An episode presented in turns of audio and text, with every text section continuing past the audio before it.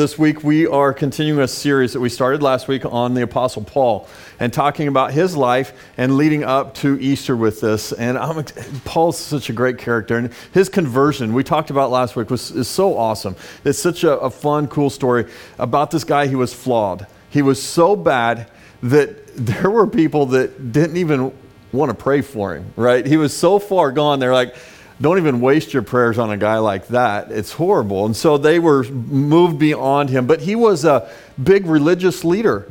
He was wanting to sit on the Supreme Court of the Jewish law, right? The Sanhedrin. He was well educated. I mean, he was there. He was a hater of Christians, a killer of Christians, and it was going to take a divine action, an act of God, to convert him. But doesn't it always? Uh, whether it's as dramatic as his or not, it's always a divine action from God that changes any of us to become a follower of his. And we have to continue to rely on that. Now, the rest of us, it takes a while to trust. The disciples, it took a while before they trusted Paul and who he was and the work God had done in him. But God had done some amazing things in him. So, this is what he did. He spent some time after his conversion, he spent some time with the apostles. He spent some time learning from them. He spent some time with God, praying, studying, growing in his faith. He began traveling and starting churches. He would travel to a new town and he'd start a church, and he'd leave that town and go to another town and start a church, and he'd leave that town and go to another town. And one of the places that Paul went to was a town called Corinth. And Corinth was a great city. It was a major port city, lots of temples that were there um, temples to Greek gods, temples to Roman gods, um, and big economic center. A lot was going on in this place. And Paul went there specifically to be a missionary and to start a new church in this town. And he didn't just spend a couple days with them, he spent a year and a half. A year and a half in this community, living with them, studying with them, helping them grow, and he started a brand new church in this town called Corinth. We can read about that in Acts chapter 18, is where you hear about this story, is how it got started. A lot of new believers, a lot of new followers started to follow Jesus because of Paul's work there. Well, Paul leaves Corinth, he goes to a new city while he's there, he starts to hear rumors of what's going on back in Corinth. And so he decides to write them a letter to remember what he had taught them. Come on, guys, keep this up. Remember what we talked about. And in his letter, um, 1 Corinthians is where we get this. He's got five major topics that he hits on and walks through divisions within the believers divisions. Sex, it's a big topic in 1 Corinthians. Um, outside of marriage, what does that look like? You shouldn't do that. Food, what you eat, what you shouldn't eat. Um, drink is a part of that. The gatherings, they're, they're church services. He's talking about how they do church. Um, the resurrection of Jesus was a big topic for him. And he gets to the end of 1 Corinthians, and the, the cap on the end, the big point that he's trying to make with all of them is that the gospel is not just a list of rules. The gospel is an announcement about who Jesus is and how he can transform your life for the better. It always comes back to Jesus. And Paul is always writing about Jesus, teaching others about Jesus. Well, this letter must have offended somebody or many people. Eh, you know, you've done this before. Have you ever written an email that you probably shouldn't have sent, but you did anyway, and they misinterpreted it, or you wrote it with an edge? Um, it happened here. First Corinthians, some people read it and they're like, oh, they didn't like what Paul had to say. So he had to go visit them. And when he went and visited them and they sat down face to face, they figured it out. They worked it out. Like, oh, that's what you mean. Now, now I understand. Yeah, we get this. So as he leaves the second time, he writes them another letter. And Second Corinthians um, is a letter that Paul writes back to them, just confirming his love for them, encouraging them.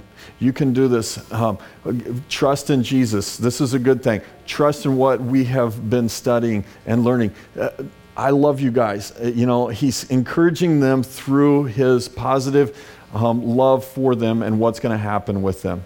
So he gets to the end of this letter. This is where we're going. If you have your Bibles, I want you to um, get them open. If you have your um, phones, get your Bible app open. Second Corinthians chapter 12 is where we're going to land today. Second Corinthians chapter 12. And Paul here is addressing some people that he calls super apostles.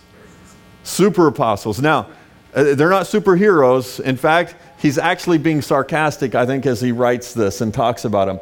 Uh, there's no such thing as super apostles but yet in their minds they were. There was a group of people that came in and they picked up where Paul left off, but they were in it for themselves. They were promoting themselves, they were promoting their own ministry, their own religion. They were bad mouthing Paul and the leadership that he gave and the teaching that he gave.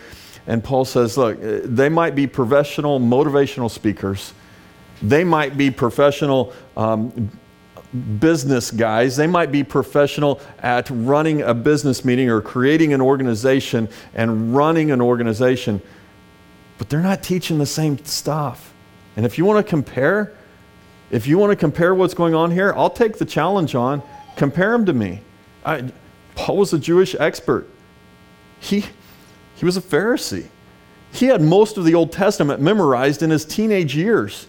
He knew what he was talking about. He had spent time with the risen Jesus. Uh, after Jesus died and came back from the dead, Paul got to spend some time with him in that he had actually sacrificed for the advancement of the kingdom. Paul's saying, if you want to play this game of comparison, bring him on. I can take him out with this.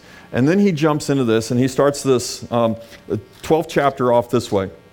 I want to read the first six verses. Follow along here. It says, I must go on boasting. Uh, he really doesn't want to, but here's why he says it this way though there is nothing that I can gain by it.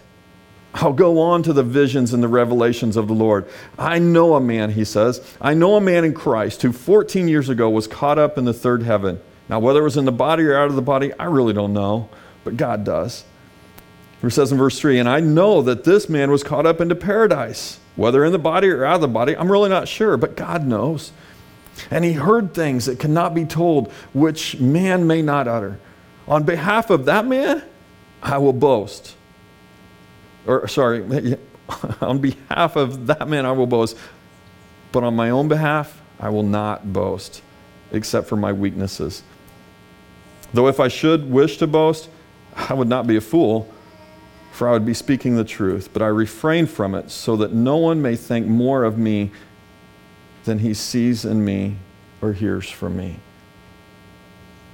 Uh, now, this guy that Paul is writing about, this, this other guy, 14 years ago, had this stuff happen to him. I don't know if you caught it or not. It's him, it's himself. He's talking in third person as he writes this, saying, you want to you want to get into you know a comparison match between these other super apostles and me. Um, that guy, yeah, he can take him out. He can boast. He's got a lot of history. He's got a lot of stuff that he can talk about, but it's not what it's about. It's not what it's about. I'm not going to use him to boast. In fact, um, or I could could use him to boast. I'm not. I'm going to talk about me. He says it this way, right? Here's the big concept Be weary of the person who brags about their walk with God. Be weary of the person who brags about their faith and how much God is doing in them. Be weary of that person. I saw this quote this week. I thought it was a good one. It fit. Watch out for people who are always bragging about who they are. A lion will never have to tell you it's a lion. Right? Christianity is not a contest. We're not in it to show other people how good I am, how much I can do. We're not in it to say, hey, I can read the Bible faster than you can. I can get through it, or my prayers are better than yours, or my quiet time is so amazing. I, am not in it to prove what I can do in my Christian faith. Now, yes, your walk should be seen by what you do with your faith. People should see the evidence of that just coming out in your life. You shouldn't have to brag about it. They should just be able to see it making a difference in who you are. Because I guarantee, I know this for a fact, there are going to be days or weeks or months. The scary part is there will be years where your Christian faith, your Christian walk is probably not brag worthy. You might not want anyone to know what's going on with your faith. Therefore, it might be more about your weaknesses than it is about your strengths. So, this is how Paul continues on this. Um, he writes more about this. Let's look at verse 7 on this one. He says, So, to keep me from becoming conceited because of the surpassing greatness of the revelations, a thorn was given to me in my flesh, a messenger from Satan to harass me, to keep me from becoming conceited.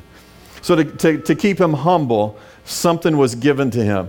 He, he, had won an award, right? A thorn in his flesh. What, what kind of awards do you win? I heard about um, the, the late comedian Jack Benny. Some, some of you are like, yeah, I know Jack Benny. I remember him. Some of you are like, no idea who you're talking about. Comedian from many years ago, he won an award one time. He stood up to receive his award and he says, Thank you, but I really don't deserve this. But I have arthritis and I didn't deserve that either. so, what, what kind of awards do you get? What kind of things come your way? For Paul, it was a thorn in the flesh, he said. What kind of thorn? What was his pain? What did he suffer through? We don't know. He doesn't tell us what it is. He just says that he has a thorn in his flesh, and it keeps him humble. It keeps him from pride. It keeps him from being arrogant on what happens. So there's some theories out there, theories about what the thorn is, and many people, really smart people, have written about this and have tried to guess what that thorn is. Some say that it is physical, and I think that's a pretty good um, guess because he actually says a thorn in my flesh, meaning it was physical. Now, what was that exactly? Some say that it might have been his eyesight. He didn't have very good eyesight. Now, if you remember from his conversion, we talked about last week, there was a blinding light. He was actually blinded for three days. And they think maybe, maybe he never got his eyesight back completely.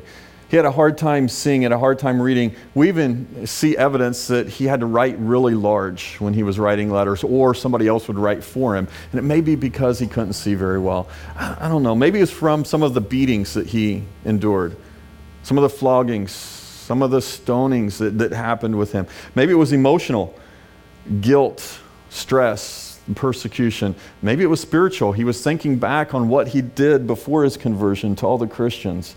Maybe it was, it was that that was with him. Somebody once recommended that he was married and his wife was a nag. But I'm not going there, all right? I'm not going to mention that. Forget I even don't write that one down. Um, no quotes from me on that one. Um, we don't know. We don't know what his, the thorn in his side was. To me, that's a good thing.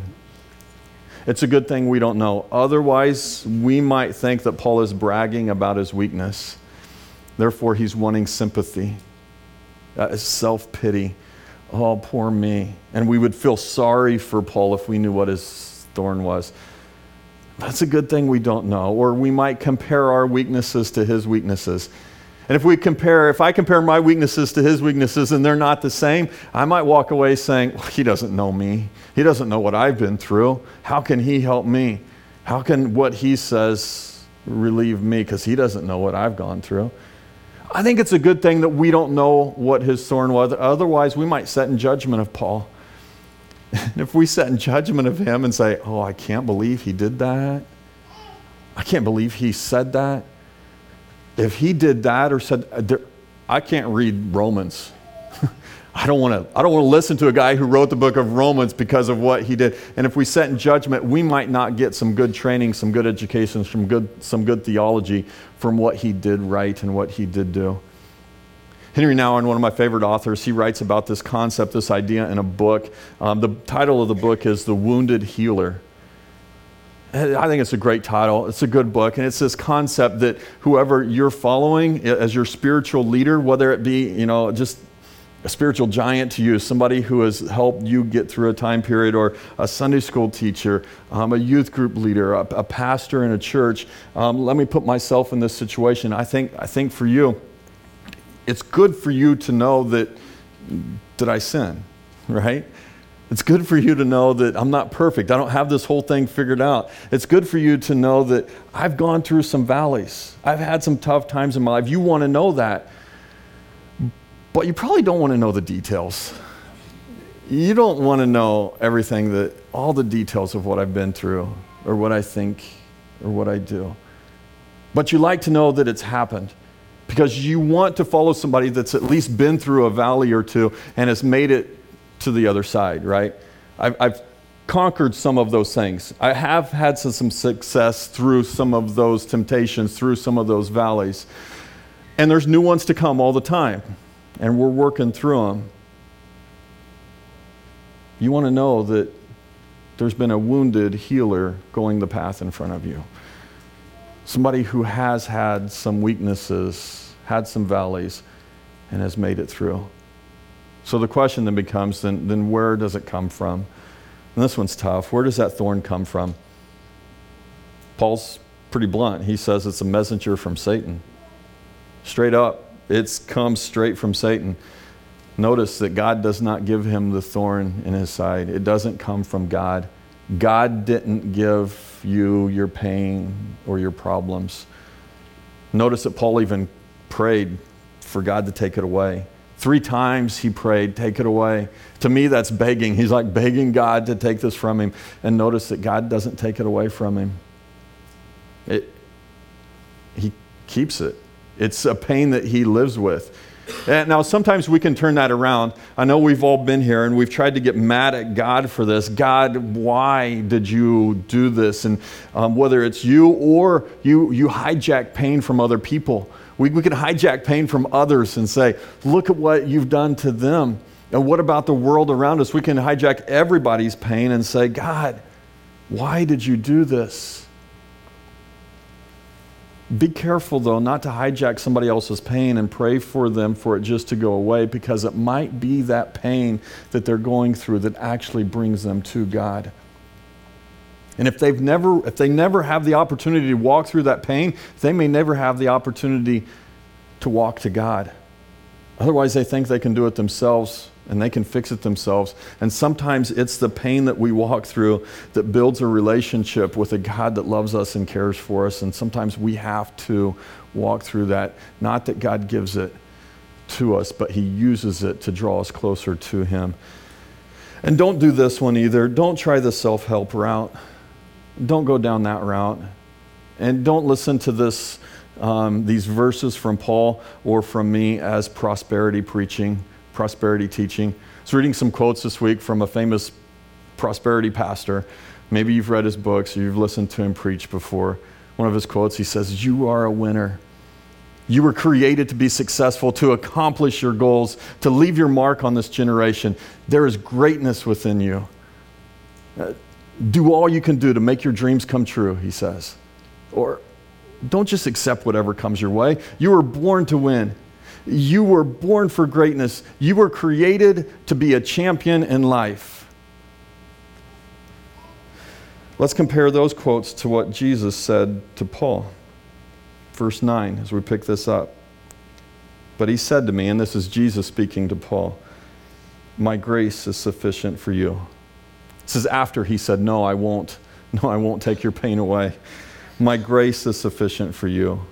My power is made perfect in weakness. Then Paul writes, Therefore I will boast all the more gladly of my weaknesses, so that the power of Christ may rest upon me. For the sake of Christ, then, I am content with weaknesses and insults and hardships and persecutions and calamities. For when I am weak, then I am strong.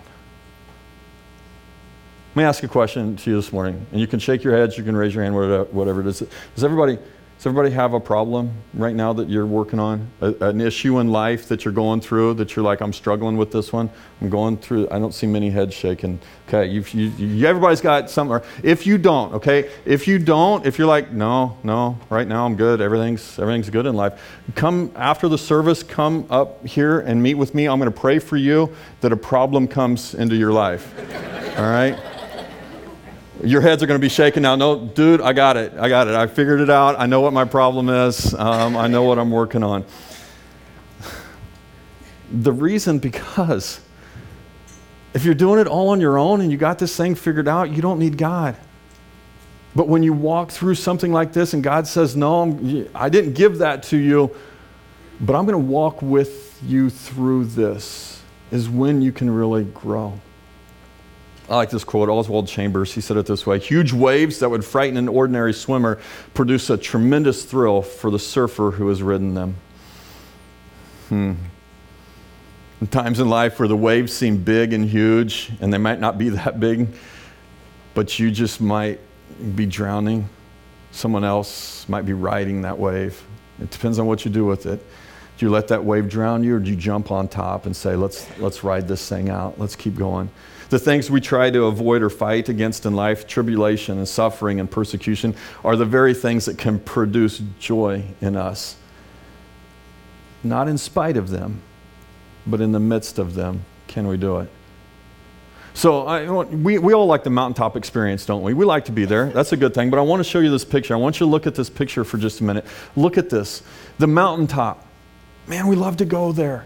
We love to go visit there. We love to stand on top of the mountain. We feel like we're on top of the world and we can see forever. The mountaintop experience is a good experience, but no one lives there. No one, no one builds a home up there and stays there. And notice as you come back down off of the mountain, what happens? That's where life is. That's where you see the vegetation. That's where you see growth happening. Growth happens down in the valleys.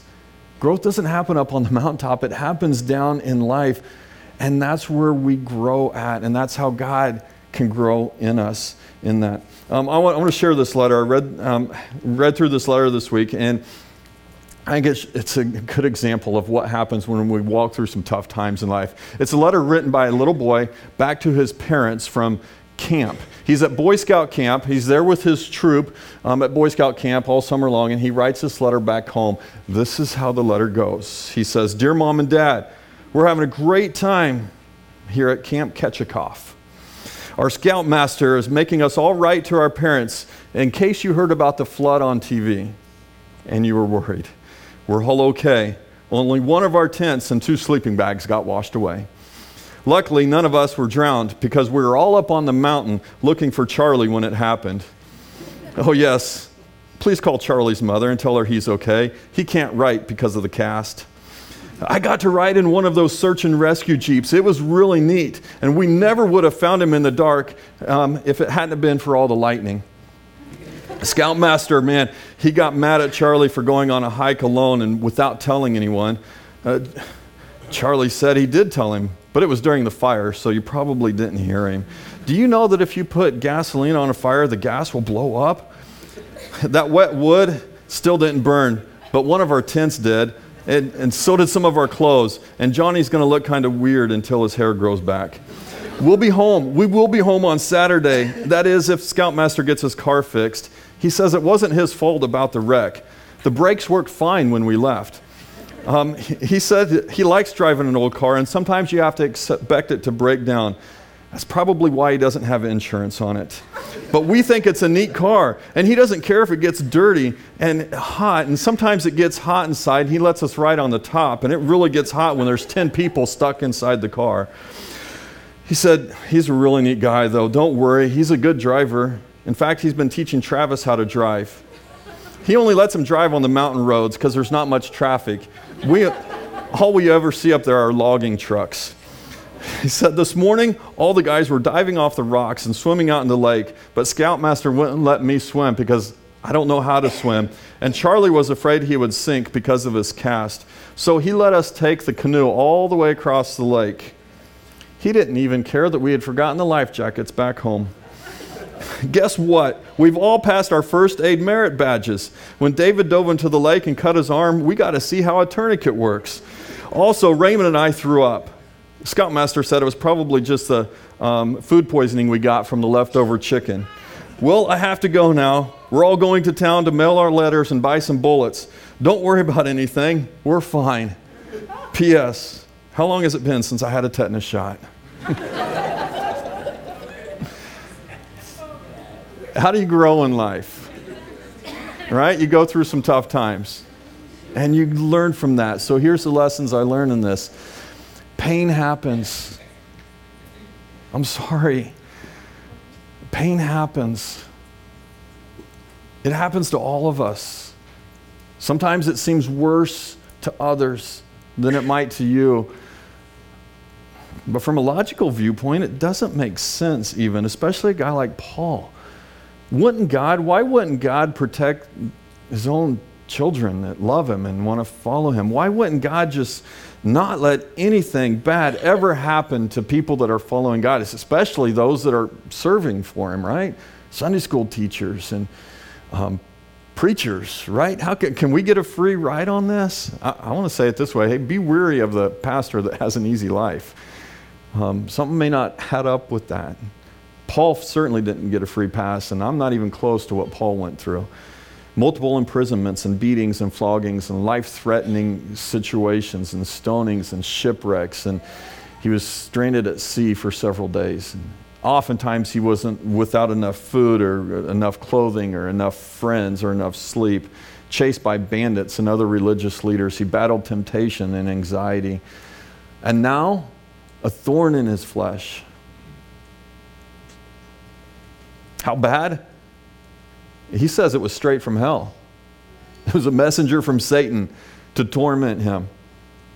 And maybe Paul tried his best to explain to God, God, if you could just take this away, I could start more churches, I could raise more money, I could do good things. Eh, you've probably had that talk with God. Come on, God, let me win the lottery. You know how much I could do with it, right? God, take this pain away from me. I could be a better servant for you. And God says, No, I'm going to use that issue in your life to make you grow and to expand my good news to everyone which means I think pain has a purpose. I think whatever you're walking through, there's a purpose in that. Now, this one is very touchy theologically. Um, to go here theologically, this is a tough one to say. It's a very fine line, and we're in danger of causing someone more pain if this is said wrong. So I want you to hear me clearly, and if it comes out wrong, come and talk to me later. I never want to explain someone else's pain as the work of God in their life. God does not bring us that. It's not God's fault. And it's not wise or biblical to tell someone else that God won't let them handle more than they can bear. It was actually Paul that wrote that. He wrote that in the first letter to the Corinth church. But when he wrote that, he was talking about temptation, not about suffering or pain in their life. He said, God won't let you be tempted beyond what you can bear. But your pain that you're going through, He might not take it away, but He'll walk with you through it. Know this as well, second part of this pain is pain is not a direct effect of your sin. I know a lot of people that sin and they're really, really good at it, and they're living a pretty good life. And I know a lot of people that they don't sin very much, and yet it seems that pain just keeps piling on them. It's not a consequence to your sin. Now, listen, understand this. When you sin, there are consequences to that sin. If you sin and you do something wrong, there's going to be consequences to that that you're going to have to suffer through and walk through. But pain is not always a direct result of your sin. So we can't say that, oh, yeah, I know why you're going through that. You must have sinned. No, theologically, that's not correct. Instead, I think we need to look at it as a good self study. When pain does come into my life, when I am walking through a valley, when something bad does happen in my life, I, then what do I do? How do I react to it? How do I live this out? How do I keep trusting in a great and powerful God so that His power is shown? And I believe this, then pain has power. Because of that, pain has power. In this particular passage, Paul says it this way that Jesus told him, My grace is sufficient for you. My power is made perfect in weakness. Paul described it like this He says, Then when I am weak, then I am strong. It's not that he is strong, it's that God is strong in him. Jesus is strong. You see, if I was strong, I would take charge. If I was strong, I would fight the battle myself. If I was strong, I might use my own resources. If I was strong, I might take the credit when we come out on the other side. So there's a message that's being taught here, and it's a message of grace. It's a message of God. See, I believe that there is something worse than sickness or pain in this life, and that is sin. And it's, the sin of pride, which Paul is trying to learn about here. So get this before you leave today, I want you to understand this. The healthy person who is rebelling against God is in worse shape than the suffering person who is submitting to God. Let me say it again. The healthy person who is rebelling and rejecting God is in worse shape than the person who is suffering. But yet they're submitting to God. The pain that we go through in this life is only momentary, it's short compared to eternal life with God. And I'd so much rather you walk through a little bit of pain while you're here than to have a pain free life here and never come to a knowledge of God. That's pride. And it's a great paradox. It's an amazing paradox in this passage that we just read. The evidence, I believe, of a sovereign God that God would use a proud person, the proudest of all beings, like Satan, and the thorn that he gave to Paul in his flesh to teach Paul a lesson about pride. What a God. The deepest need that we have in our weaknesses and our adversity is not a quick relief. It's not to regain some relief or to get rid of this pain.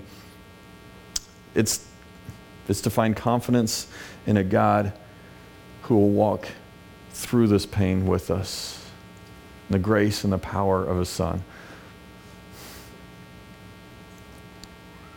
So notice what's not said. When you read this again, when you look through this, when you think about this, notice what's not said. When you are weak, then I will make you strong. He doesn't say it that way.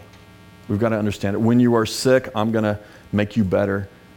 When you are hurting, I'll make all the pain go away. When you're confused, I'll bring clarity. When you can't do it, he doesn't say, dig deeper, try harder. There's a champion inside of you. You can do it. It actually says, when you're weak, then you are strong, meaning I am strong in you. It's speaking of the power of Christ in you. When you are sick, my grace is sufficient for you. When you're hurting, my grace is sufficient for you. When you're confused, when you lose a job, when your house is a mess, when your marriage fails, my grace is sufficient for you. When your kids rebel, run away, don't follow. When you don't feel like praying anymore and you feel like I, I, I'm not sure I trust this anymore. When someone lies about you, even, even to you. When you lose someone that's close to you and you don't know what you're going to do. When you, when you feel like you just can't do it any longer, he says, My grace is sufficient for you. And it doesn't mean you, you, just give up on life and you say, I'm done then. I'm just done. I'm not going to do anything. I'm not going to try anymore. I'm not preaching against trying harder and working at it. What I'm saying is, I think we need to change the focus. We change the focus at that point. It's not about me and my strengths. I changed the focus to Him and what He's made a promise to. And His promise is that when I'm weak, He'll be strong and He'll lead me through it. There will be days, there will be days as followers of Jesus that you won't understand how. You'll say, I don't know how I'm going to make it. I don't know how we're going to get through. I don't know how we're going to make this work. But I also know those same days, you might not know how, but you'll know why. And the why comes from a deep faith and a trust that there is a God that loves you and cares about you. And even though you're walking through the valley, He knows you're there, and He is the wounded healer that's going to keep walking with you. Let me pray for you. Father, I'm grateful for your Son. I'm grateful for what He has done for us, that He, that he became that sacrifice for us. God, I pray for everyone that's in here, no matter what we're working through, no matter what's going on in our lives, that we don't discount the pain and just want to get over it, but yet that we trust in you and we continue to walk through it. God, guide us in that. Help us not to brag about how awesome we are, but yet to boast about how awesome you are. We love you and we thank you. In your name we pray. Amen.